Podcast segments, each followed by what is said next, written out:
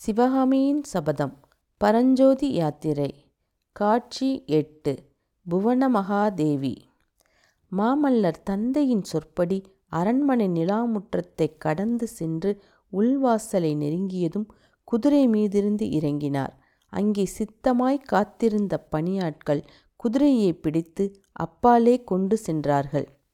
பிறகு மாமல்லர் விசாலமான அந்த அழகிய அரண்மனைக்குள் பிரவேசித்து தீபம் ஏந்துவோர் தம்மை பின்தொடர்ந்து வருவதற்கு திணறும்படியாக அவ்வளவு விரைவாக நடந்து சென்றார்.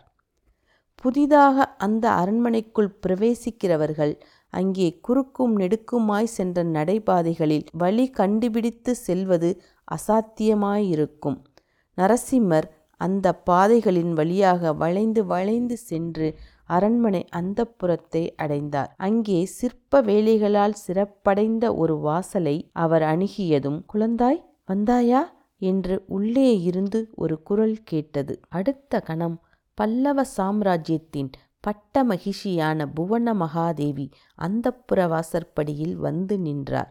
அவருடைய கம்பீரமான தோற்றமும் முதிர்ந்த சௌந்தரிய வதனமும் திரிபுவனச் சக்கரவர்த்தினி என்று பல்லவ சாம்ராஜ்யத்தின் பிரஜைகள் அவரை கொண்டாடுவது முற்றும் பொருந்தும் என்று தெரியப்படுத்தின. அம்மா என்ற குரலுடன் அருகில் வந்த குமாரனைச் சக்கரவர்த்தினி இரு கைகளாலும் அணைத்து கொண்டு குழந்தாய் இன்றைக்கு என்று ஏதோ சொல்லத் தொடங்குவதற்குள் மாமல்லர் அம்மா உங்களை ரொம்பவும் கெஞ்சி கேட்டுக்கொள்கிறேன் ஒரு வரம் தர வேண்டும் என்றார். புவன மகாதேவியின் முகத்தில் புன்னகை அரும்பியது.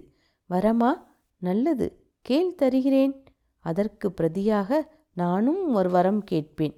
அதை நீ தர வேண்டும் என்று அன்பு கனிந்த குரலில் கூறினார்.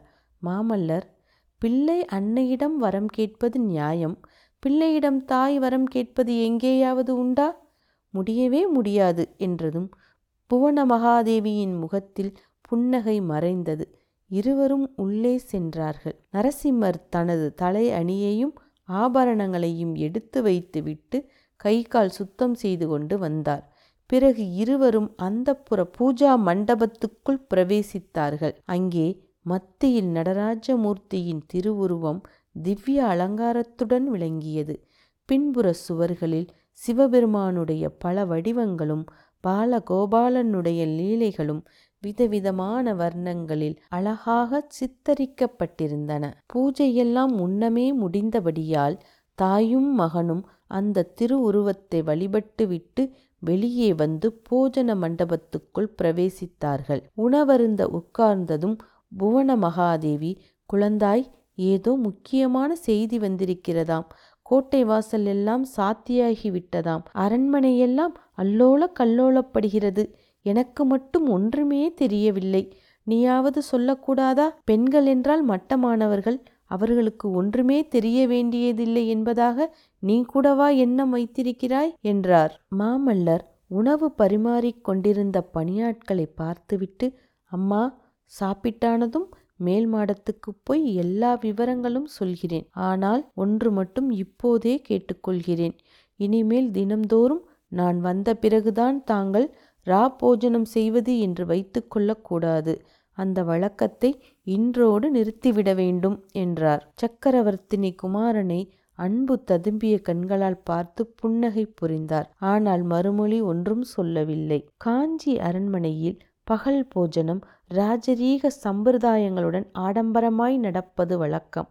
பெரிய சாம்ராஜ்ய உத்தியோகஸ்தர்கள் அந்நிய நாடுகளிலிருந்து வந்த பிரமுகர்கள் சிவனடியார்கள் வைஷ்ணவப் பெரியார்கள் பிரசித்தி பெற்ற கலைஞர்கள் தமிழ்க் கவிஞர்கள் வடமொழி பண்டிதர்கள் முதலியோர் விருந்தாளிகளாக அழைக்கப்படுவது உண்டு.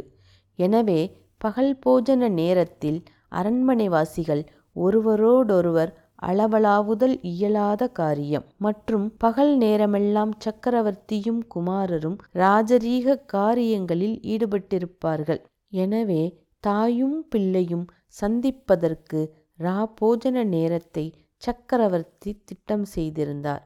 அதற்குப் பிறகு அரண்மனை மேல் உப்பரிகையின் நிலாமாடத்தில் அவர்கள் மூன்று பேரும் சந்தித்துப் பேசுவது வழக்கமாயிருந்தது.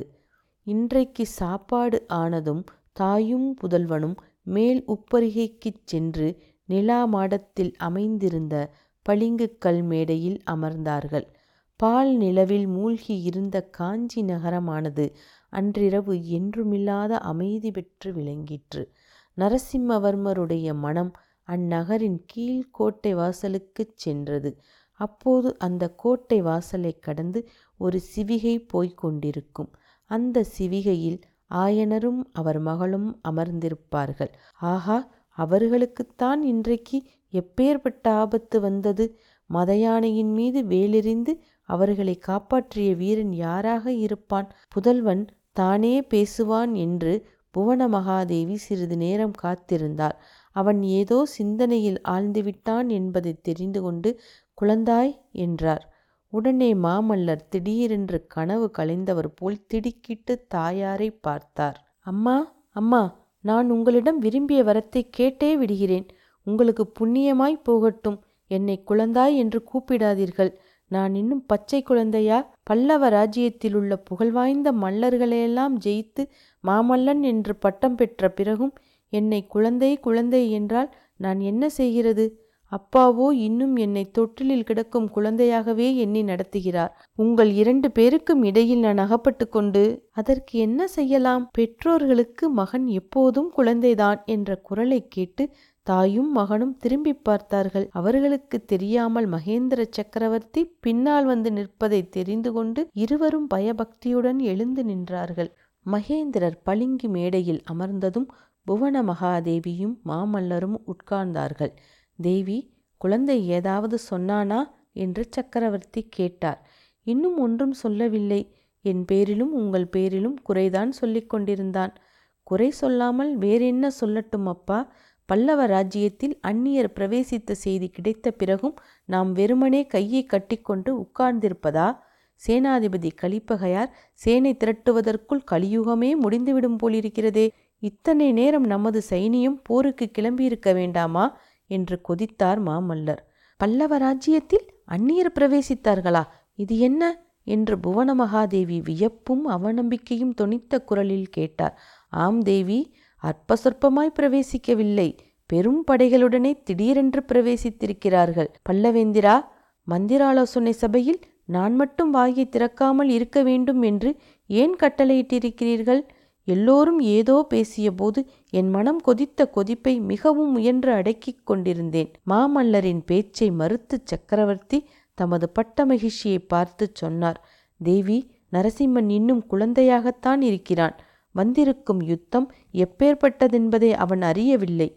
இரண்டு பேரும் கேளுங்கள். வாதாபி மன்னன் புலிகேசி பெரும் படைகளுடன் துங்கபத்திரை நதியைக் கடந்து நமது ராஜ்யத்துக்குள் பிரவேசித்திருக்கிறான். அவனுடைய சைனியத்தில் லட்சக்கணக்கான வீரர்கள் இருக்கிறார்களாம். ஆயிரக்கணக்கில் யானைகள் இருக்கின்றனவாம். பெரிய காளைகள் பூட்டிய நூற்றுக்கணக்கான வண்டிகள் தொடர்ந்து வருகின்றனவாம். பதினாயிரக்கணக்கான குதிரை வீரர்கள் வருகிறார்களாம். வெகு காலமாகவே புலிகேசி இந்த யுத்த ஏற்பாடுகளை செய்து வந்திருக்கிறான். நமது ஒற்றர்கள் எப்படியோ ஏமாந்து போயிருக்கிறார்கள். நமது எல்லைக்காவல் படைகளை புலிகேசியின் ராட்சச சைனியம் வெகு சீக்கிரத்தில் முறியடித்துவிட்டு அதிவேகமாக முன்னேறி வருகிறதாம். அந்த சைனியத்தை தடுத்து நிறுத்துவதற்கு வேண்டிய படைபலம் தற்போது நம்மிடம் இல்லை. ஆங்காங்குள்ள நம் படைகள் பின்வாங்கி வந்து கொண்டிருக்கின்றன. பல்லவ ராஜ்யத்துக்கு வந்திருக்கும் அபாயம் மிக பெரியது. ஆனாலும் நெற்றிக்கண்ணை திறந்து திரிபுரத்தை எரித்த விநாகபாணியின் அருளினால் முடிவில் நமக்குத்தான் வெற்றி கிடைக்கப் போகிறது. அதை பற்றி சந்தேகம் வேண்டியதில்லை. தந்தை பேசி முடிக்கும் வரையில் பொறுமையுடன் கேட்டுக்கொண்டிருந்த நரசிம்மர் அப்பா பல்லவ சைனியம் பின்வாங்கி வருகிறதா? இது என்ன அவமானம்? இப்போது எனக்கு அனுமதி கொடுங்கள். அப்பா நம்மிடம் தற்சமயம் ஆயத்தமாயிருக்கும் படைகளை அழைத்து கொண்டு புறப்படுகிறேன் என்றார். பொறு நரசிம்மா பொறு. பல்லவ சைனியத்தை நீ நடத்திச் செல்லும்படியான காலம் வரும்.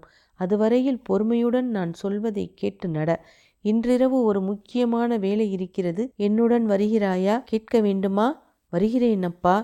தேவி நரசிம்மனை இன்று முதல் நான் குழந்தையாக நடத்தப் போவதில்லை. சகாவாகவே நடத்தப் போகிறேன். மந்திர ஆலோசனைகளில் கலந்து கொள்ளும் உரிமையையும் இன்று முதல் அவனுக்கு அளிக்கிறேன். நீயும் இனிமேல் அவனை குழந்தையென்று அழைக்க வேண்டாம் என்றார் சக்கரவர்த்தி. புவன மகாதேவியை படுப்பதற்குப் போகச் சொல்லிவிட்டு தந்தையும் மகனும் அரண்மனையிலிருந்து வெளியேறி சென்றார்கள் மீண்டும் அடுத்த எபிசோடில் சந்திக்கும் வரை நான் ஷோபா